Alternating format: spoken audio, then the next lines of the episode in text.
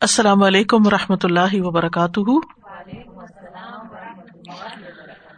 نحمد ونسلی علی رسول کریم اما بعد، فاعوذ باللہ من الشیطان الرجیم۔ بسم اللہ الرحمٰن الرحیم۔ ربش رحلی صدری ویسر علی عمری وحل العقتم السانی یفق قولی۔ آیت نمبر نائنٹی فور۔ أيها الذين آمنوا إذا ضربتم في سبيل الله، في سبيل الله فتبينوا ولا تقولوا لمن ألقى إليكم السلام، إليكم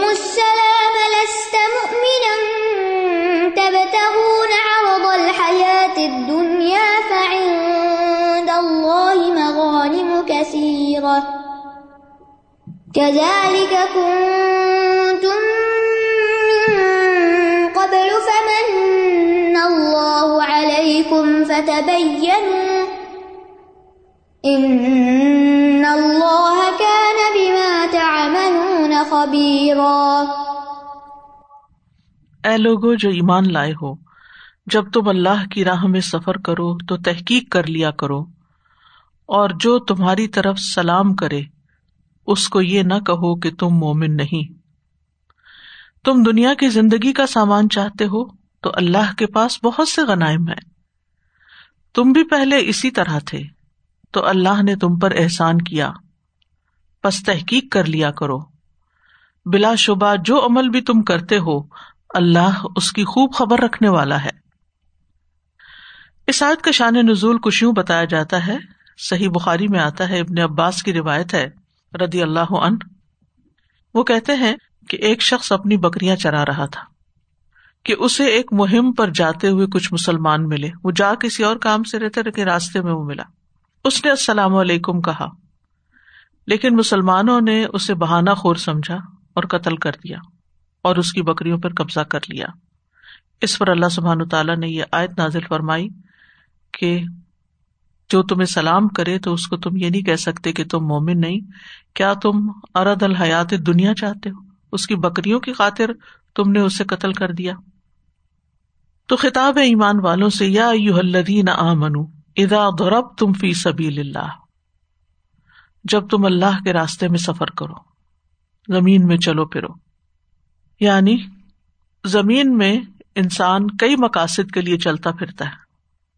مثلاً فم شوفی منا کی بہا و کلو مر رسقی و نشور زمین کے کندھوں پہ چلو اور اس میں سے کھاؤ یعنی اپنا رسک تلاش کرو۔ وہ کلو مر رسقی و الہ نشور اور آگے جانے کو نہیں بھولو کہ مرنا اور مرنے کے بعد دوبارہ بھی اٹھایا جانا ہے۔ اسی طرح یہ ہے کہ سورت المزمل میں بھی آتا ہے۔ وہ آخرون ید ربون فل اردی یب تغون من فضل اللہ۔ و آخرون یقاتلون فی سبیل اللہ۔ کچھ دوسرے زمین میں سفر کریں گے اور اللہ کا فضل تلاش کریں گے اور کچھ اور اللہ کی راہ میں لڑیں گے۔ اسی طرح ایک اور آیت میں آتا ہے وقال اخوان مزا درب فل اردی او کانو غزن لو کانو اندنا ما ماتو و ما قتلو کہ تم ان لوگوں کی طرح نہ ہو جاؤ جنہوں نے اپنے بھائیوں سے کہا جب وہ زمین میں سفر کرتے تھے یا لڑتے تھے، کسی قصبے میں جاتے تھے کہ کاش ہی ہمارے پاس ہوتے تو نہ مارے جاتے۔ تو یہاں پر کیا ہے؟ ادا دورب تم فی سبیل اللہ جب تم اللہ کے راستے میں سفر کرو یعنی جہاد کے لیے نکلو، اللہ کے راستے میں جنگ کرنے کے لیے نکلو۔ تو اللہ کے راستے میں جنگ کرنے کا مقصد اللہ کا کلمہ بلند کرنا ہونا چاہیے۔ کیونکہ اللہ دین آمن یو فی سبیل اللہ۔ صورت النساء سیونٹی سکس میں ہم پڑھ چکے ہیں کہ جو لوگ ایمان لائے، وہ اللہ کے راستے میں لڑتے ہیں۔ اور ایسے لوگ جو اللہ کے راستے میں لڑتے ہیں، یا جسے کہتے ہیں کہ اللہ کے راستے میں جہاد کرنا، یا جو مجاہد فی سبیل اللہ ہوتا ہے، وہ اللہ سبحان تعالیٰ کے پسندیدہ بندوں میں سے ہوتا ہے۔ اور پھر جو اللہ کے راستے میں نکلتا اور جو نہیں نکلتا، وہ دونوں ایک جیسے بھی نہیں ہوتے جس کی آگے ہم وضاحت پڑیں گے ان شاء اللہ لیکن جب انسان کسی کام کے لیے نکلے، خواہ وہ کتنا ہی بہترین کام ہو، کتنا ہی نیکی کا کام ہو، اس کے کچھ تقاضے ہیں، کچھ اصول ہیں، کچھ شرائط ہیں۔ ایسے ہی نہیں کہ انسان یہ سوچے کہ میں تو ایک اچھا کام کرنے جا رہا ہوں، اس لیے اب میرے پاس ایک اتارٹی آ گئی ہے کہ میں جیسے چاہوں کروں۔ ایسا نہیں کر سکتے۔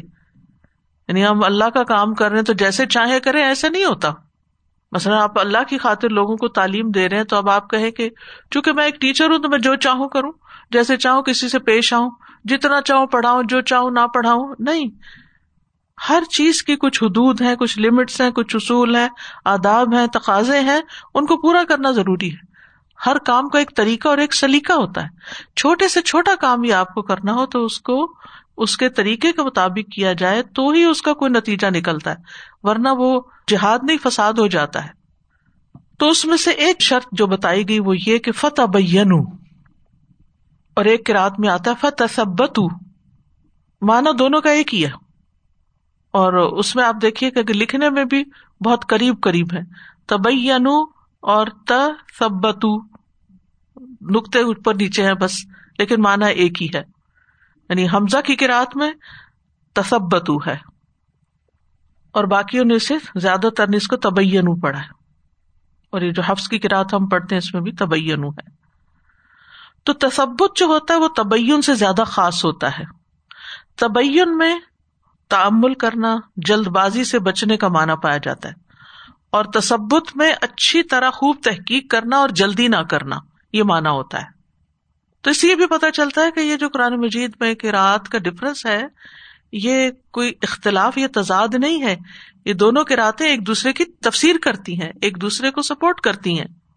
تو کہنے کا مطلب یہ ہے کہ اے لوگو جو اللہ کے راستے میں نکلے ہو، اللہ کی خاطر جنگ کرو اور تم خون بہانے میں اور تلوار اٹھانے میں جلدی نہ کرو۔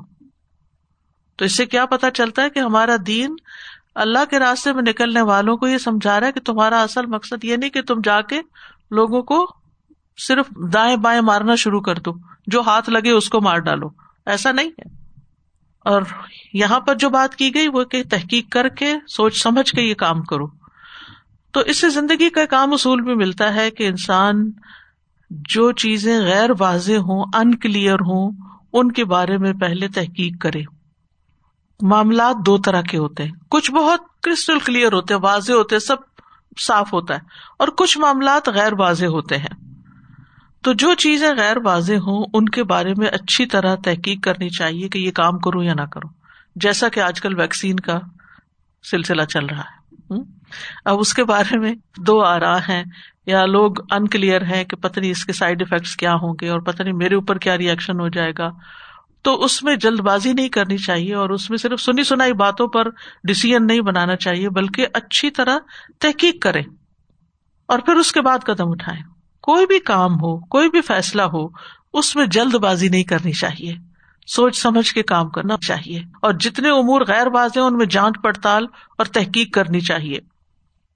اور یہ تحقیق کا معاملہ جو ہے، یہ صرف ہزر میں نہیں، سفر میں بھی ہے۔ یہاں سفر کی بات کی گئی۔ یعنی صرف گھر میں نہیں، صرف اپنے ماحول میں نہیں، بلکہ اگر کہیں جا رہے ہو، کسی کام سے نکلے ہو، تو اس میں بھی۔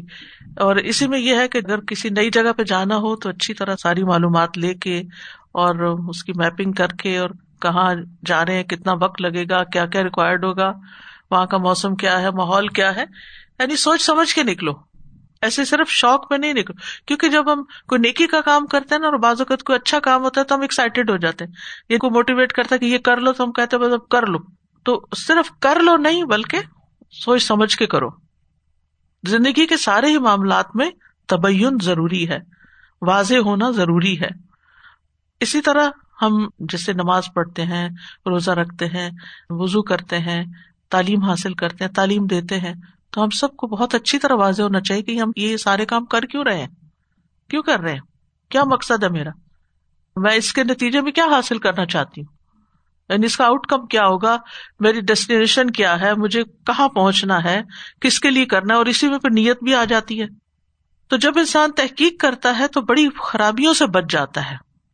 بدگمانیوں سے بچ جاتا ہے۔ ایسی ججمنٹ سے بچ جاتا ہے کہ جس کے نتیجے میں انسان کو نقصان ہوتا ہے جلد بازی شیتان کا کام ہوتا ہے۔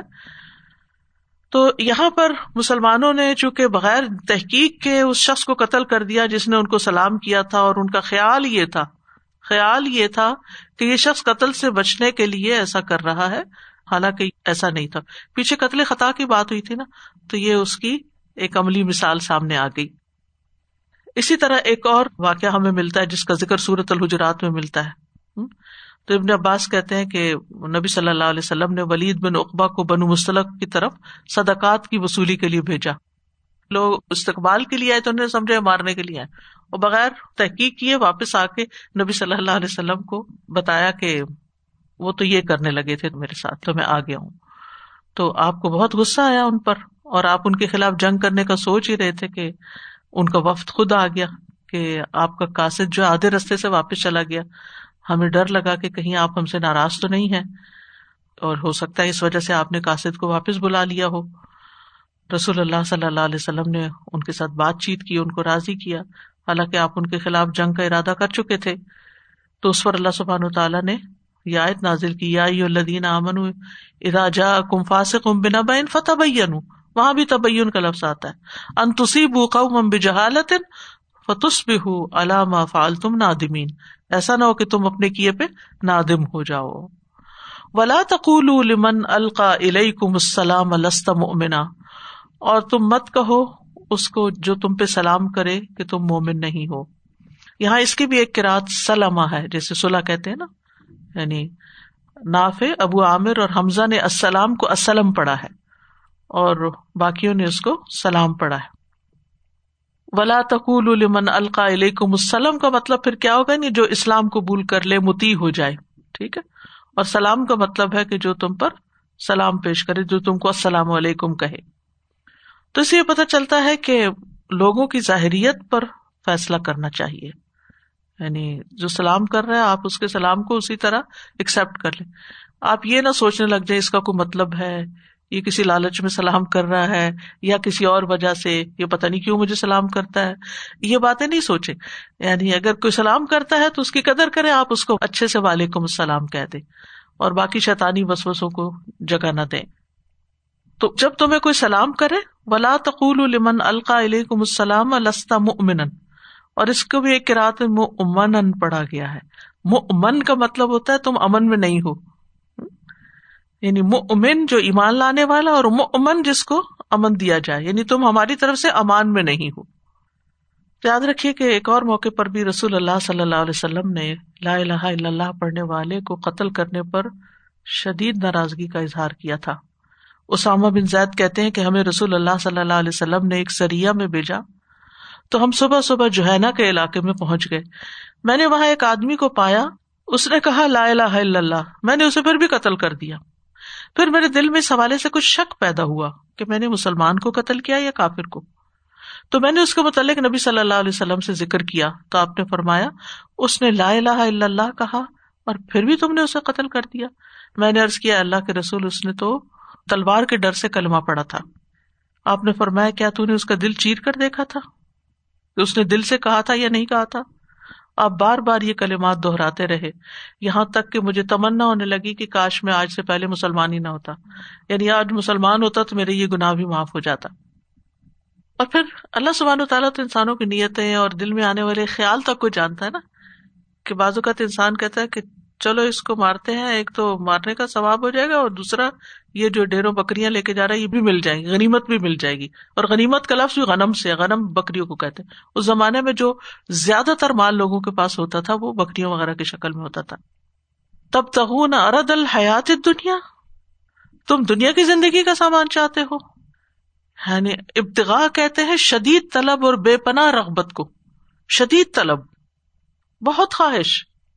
اور ایک حقیقت ہے کہ انسان کے اندر ڈیپ ڈاؤن مال کی محبت کسی نہ کسی شکل میں موجود ہوتی ہے۔ تو ارد الحیات دنیا، اس سے مراد دنیا کا تمام سامان اور دنیا کا تمام تر مال ہے۔ اور دنیا کے سامان کو متا بھی کہا گیا ہے ارض بھی کہا گیا ہے۔ کیونکہ ارضا کا مطلب ہے یعنی عارضی ہے۔ جتنا بھی ہو انسان کے پاس عارضی ہے۔ فند اللہ مغان کثیر تو اللہ کے پاس بہت سی غنیمتیں ہیں۔ تو اس سے یہ پتا چلتا ہے کہ دنیا کا ساز و سامان بھی اللہ سے ہی مانگنا چاہیے۔ یعنی جب کسی چیز کی طلب ہو، ضرورت ہو، خواہش پیدا ہو جائے، مثلاً آپ کو خواہش ہے کہ آپ کو گھر ملے ایک۔ اللہ سے مانگے۔ اللہ کے خزانے بس یہ وہ دے گا۔ آپ کو خواہش ہے اولاد کی، آپ کو خواہش ہے کسی بھی چیز کی۔ تو سب اللہ کے پاس ہے۔ اللہ اللہ تصیر العمور ساری چیزیں پیش بھی اس کے سامنے ہوتی ہیں۔ لہو ملک السماوات والارض۔ للہ ملک السماوات والارض۔ کتنی دفعہ اللہ سبحانہ تعالیٰ اپنی ملکیت کا ذکر قرآن مجید میں کرتے ہیں کہ ہر چیز اس کے کنٹرول میں، ہر چیز کا مالک وہ ہے۔ تو دنیا میں بھی کوئی چیز چاہیے تو اللہ ہی سے مانگے۔ لیکن یہاں پر پھر مزید صفائی کی گئی۔ کہ اللہ کے راستے میں نکلے ہو نا، تو نیت میں ذرا سا بھی ابتغا ارد دنیا نہیں ہونی چاہیے۔ یعنی دنیا کے سامان کی طلب نہیں ہونی چاہیے۔ اور طلب ہے تو وہ الگ سے اللہ سے مانگے، کیونکہ اللہ کے خزانوں کی تو کوئی حد ہی نہیں۔ وہ ختم ہوتے ہی نہیں۔ لیکن دنیا کا سامان کسی سے ظلم کے ساتھ حاصل نہیں کرنا چاہیے۔ اور اللہ نے ویسے بھی اہل ایمان سے بہت سی غنیمتوں کا وعدہ بھی کیا تھا۔ اگر آپ کو یاد ہو سورت الفتح سورت الفتح میں وہ اصاب فتح قریبا و مغان میں کثیرت یا اخذون اور یہ حقیقت ہے، ابتدا میں مسلمانوں کو مشکلیں تھی لیکن آہستہ آہستہ ان پہ دنیا بہت وسیع ہو گئی۔ نبی صلی اللہ علیہ وسلم کی پیشن گوئی بھی تھی۔ آپ نے فرمایا، ان قریب تمہارے لیے علاقے مفتو ہو جائیں گے۔ اور اللہ تمہیں کافی ہوگا۔ بس تم میں سے کوئی شخص تیر اندازی سے کھیلنے سے آجز نہ آ جائے۔ یعنی اپنی اسکل جو ہے وہ نہ چھوڑ دے۔ کیونکہ ہوتا یہ ہے کہ جب انسان کے پاس انف منی آ جاتی ہے تو وہ کہتے جاب کیا کرنی؟ جاب چھوڑو۔ بزنس چھوڑو۔ کام چھوڑو۔ اب تو بیٹھ کے کھانے کے دن جب تک انسان کی زندگی ہو، کچھ نہ کچھ کرتا رہے، اور خاص طور پر اگر وہ ہنر مند ہے اسکلڈ ورکر ہے، تو اس کو اپنے ان اسکلس کو دوسروں کو سکھاتے رہنا چاہیے، دوسروں کو بتاتے رہنا چاہیے، اور ان کو چھوڑنا نہیں چاہیے۔ تو آپ نے فرمایا کہ تم تیر اندازی سے اور نشانے لگانے سے باز نہ آنا مطلب یہ ہے۔ اور پھر یہ ہے کہ یہ جو اللہ تعالیٰ نے فرمایا نا، تم بہت ساری غنیمتیں حاصل کرو گے، تو اللہ تعالیٰ کا وعدہ پورا ہوا۔ غزوہ ہنین میں نبی صلی اللہ علیہ وسلم کو اتنی غنیمتیں ملی کہ آپ ایک ایک شخص کو سو سو اونٹ دیتے جا رہے تھے۔ ایک ایک شخص کو۔ اور صحابہ کرام کے دور میں بھی ایسے ہی ہوا کہ فارس اور روم کی فتح میں بہت سی غنیمتیں حاصل ہوئی حضرت عمر رضی اللہ عنہ کے پاس بہت سا سونا لایا گیا۔ اور پھر آپ دیکھیے کہ کبھی انسان کوئی نیکی کا کام کر رہا ہو نا اور اس کے دل میں کوئی لالچ آ جائے نا کہ مجھے یہاں سے یہ مل جائے یا فوراً اپنے آپ کو اپنے ذہن کو اس سے ہٹانا چاہیے کہ میں اللہ کے دین کا کام اس لیے نہیں کر رہا۔ میں کسی کو قرآن اس لیے نہیں پڑھا رہا کہ کوئی مجھے یہ فائدہ پہنچائے۔ یعنی لوگوں سے توقعات اور لوگوں سے خواہش اور لالچ اور یہ نہیں ہونی چاہیے۔ اور اگر دل میں آئے تو اسے کنٹرول کرنا چاہیے۔ کیونکہ اما منخاف مقام اور ابی و نہن نفسان الحوا یہ ہوا ہوتی ہے انسان کی نا۔ انسان کی جو خواہش ہوتی ہے۔ فن الجنت ہی الماوا تو جنت جو ہے اسی کا ٹھکانا ہوگی کہ جو رب سے ڈر کے لالچ نکال دے اپنے اندر سے۔ کہ سارے خزانے اللہ کے پاس ہے اور اسی وجہ سے کوئی بھی نیکی کا کام ہم کریں، کوئی بھی نیکی کا کام یعنی کسی بھی قسم کی نیکی، تو اس کے اندر لالچ نہیں ہونا چاہیے کہ میں یہ نیکی کر رہا ہوں نا تو اب میں یہ ڈیزرو کرتا ہوں کہ میرے ساتھ یہ بھی سلوک کیا جائے اور میری عزت کی جائے اور مجھ کو سلام کیا جائے اور مجھ سے محبت کی جائے اور مجھے نذرانے دیے جائیں اور میری قدر کی جائے اور اگر اس میں سے کچھ کمی ہو گئی تو میں تو سلام کر رہی ہوں۔ کوئی میری قدر ہی نہیں پہچانتا۔ کئی لوگوں کو یہ شکوا شکایت ہونے لگتی ہے کہ میں نے اتنا کیا، میری کوئی قدر ہی نہیں کرتا۔ سسرال میں خدمت کرتے ہیں، قدر ہی نہیں کرتے۔ بچوں کی خدمت کرتے ہیں، یہ پوچھتے نہیں۔ کبھی نہیں۔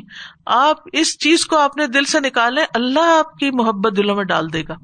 جو کام آپ اللہ کے لیے کریں گے، وہ پھر اللہ کی طرف سے آپ کے لیے آسانیاں آئیں گی۔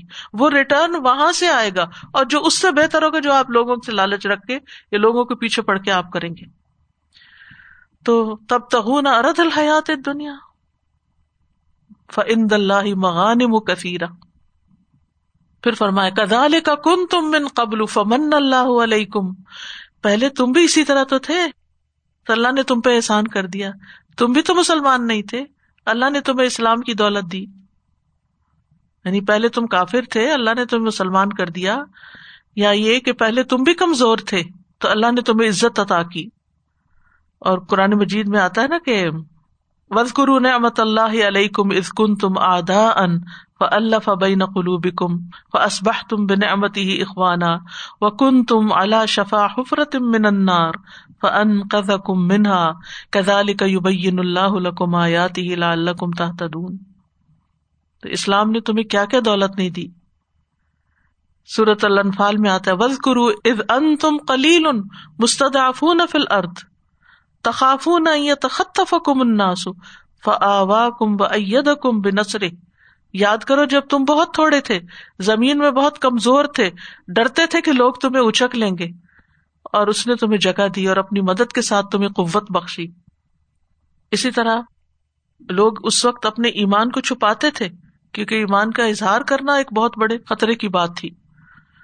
تو یہاں کہنے کا مطلب کیا ہے کہ لوگوں، تم جس انسان کو قتل کرنے جا رہے تھے یا کر دیا تم نے، تم بھی اس کی طرح تھے، وہ ان کے اندر رہ کے اپنا ایمان ہو سکتا چھپائے ہوئے ہو، اور اسے جب مسلمانوں کو دیکھا، خوش ہو گیا کہ یہ میرے بھائی آ گیا میں ان کو سلام کروں، اور تم نے اس کو مار ڈالا۔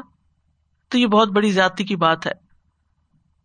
سعید بن جبیر کہتے ہیں، اس سے پہلے تم بھی اپنے ایمان کو اسی طرح چھپا کر رکھتے تھے جس طرح بکریوں کے اس چرواہے نے اپنے ایمان کو اپنی قوم سے چھپایا ہوا تھا۔ تو حقیقت یہ ہے کہ اللہ سبحان و تعالی گمراہی کے بعد انسان کو ہدایت دیتا ہے۔ پمن اللہ علیہ یہ اللہ تعالیٰ کا بہت بڑا احسان ہوتا ہے۔ اور جتنا زیادہ انسان ایمان میں اور دین میں بڑھتا جاتا ہے، اس پر سمجھے اللہ کا احسان اور فضل بڑھتا جاتا ہے۔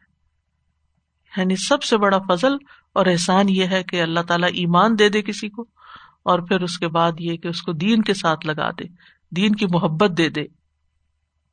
مقداد کہتے ہیں، وہ بدر کی لڑائی میں نبی صلی اللہ علیہ وسلم کے ساتھ شریک تھے، انہوں نے پوچھا اللہ کے رسول، اگر جنگ کے دوران میری کسی کافر سے مٹ بھیڑ ہو جائے اور ہم ایک دوسرے کو قتل کرنے کی کوشش کرنے لگے پھر وہ میرے ہاتھ پر اپنی تلوار مار کر اسے کاٹ دے، اس کے بعد کسی درخت کی آڑ لے کر کہے میں اللہ پر ایمان لایا، تو کیا اس کے اس اقرار کے بعد میں اسے قتل کر سکتا ہوں؟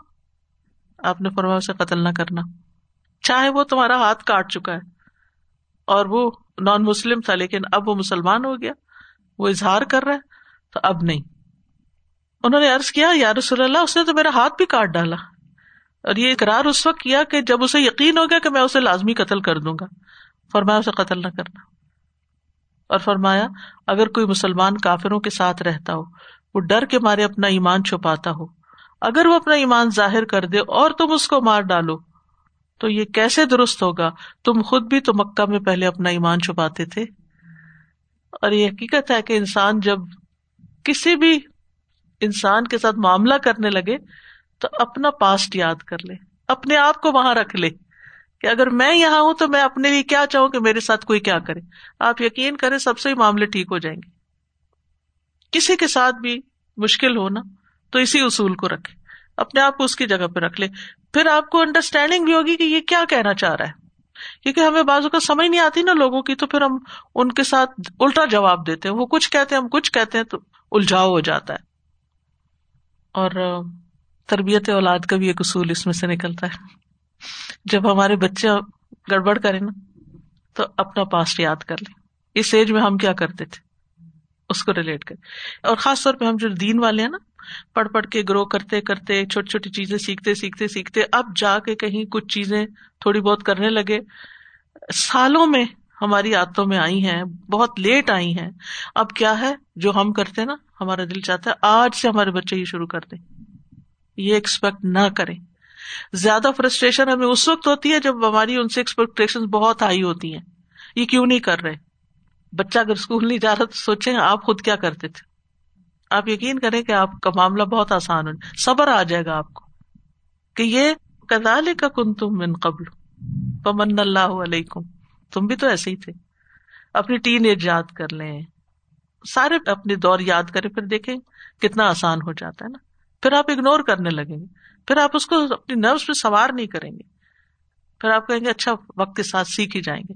تو میں نے دیکھا جو ماں باپ ایزی رہتے ہیں نا بچوں کے ساتھ، ان کے بچے بھی ایزی رہتے ہیں۔ اور پھر آہستہ آہستہ وہ آ جاتے ہیں رستے پر۔ تو بہت دباؤ نہ ڈالے پھر دوبارہ فرمایا فتح بینو تبین لوگوں کے ساتھ ظاہر کے مطابق معاملہ کرو۔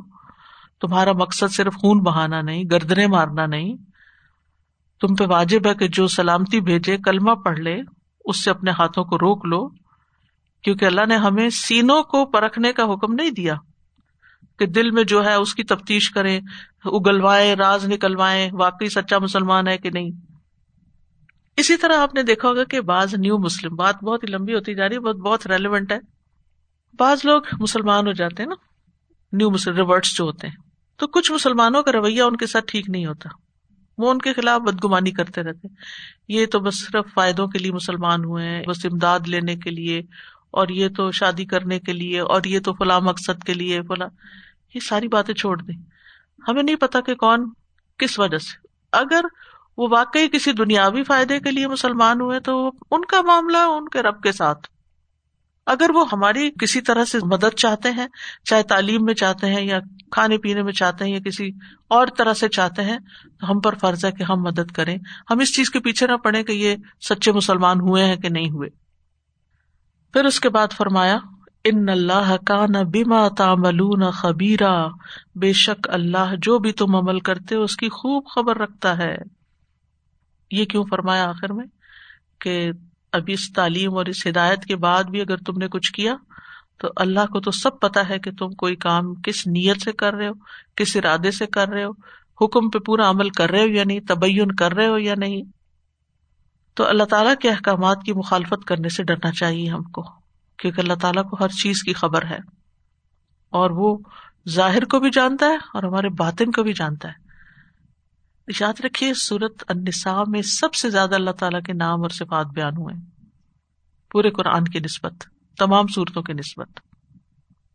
احکام ہے اس میں، اور احکام کی امپلیمنٹیشن ہو نہیں سکتی جب تک کہ انسان کے دل میں اللہ کا ڈر نہ ہو اور اللہ تعالیٰ کی معرفت نہ ہو کہ کون ہے وہ جس کا حکم میں نے ماننا ہے۔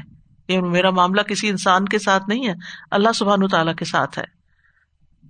تو ان اللہ کا نہ بیما تامل خبیرا۔ تو وہ ظاہری اعمال کو بھی جانتا ہے اور ہمارے اعمال القلوب کو بھی جانتا ہے، دل کے حال بھی جانتا ہے۔ لہٰذا وہ اس کے مطابق ہی تمہارے ساتھ معاملہ کرے گا اور بدلا ویسا ہی دے گا۔ تو اس آیت میں بہت ساری چیزیں ہیں اور اس میں یہ ہے کہ اللہ تعالیٰ ایمان والوں کے ساتھ بہت مہربان ہے کہ انہیں چھوٹی چھوٹی چیزوں کے بارے میں تعلیم دیتا ہے اور ان کے لیے آسانی کرتا ہے۔ اور یہ کہ معاملات میں تحقیق کرنا ضروری ہے، پھر یہ کہ کسی کے اوپر ریا کاری کا الزام نہیں لگانا چاہیے، دھوکہ بازی کا نہیں لگانا چاہیے، ظاہر پہ معاملہ کرنا چاہیے۔ پھر یہ بھی پتہ چلتا ہے کہ لا الہ الا اللہ کہنے سے اور سلام کرنے سے جان کا تحفظ ملتا ہے۔ اور کسی کے بھی دین، عقیدے اور اخلاق میں تان نہیں کرنا چاہیے۔ کسی کو منافق کہہ کے نہیں پکارنا چاہیے، یا کسی کے بارے میں اس طرح کی ججمنٹس نہیں دینی چاہیے۔ لستا مومنا تم تو مومن ہی نہیں ہو، تم کیا سمجھتے اپنے آپ کو؟ یہ نہیں کہنا چاہیے کسی کو۔ ٹھیک ہے؟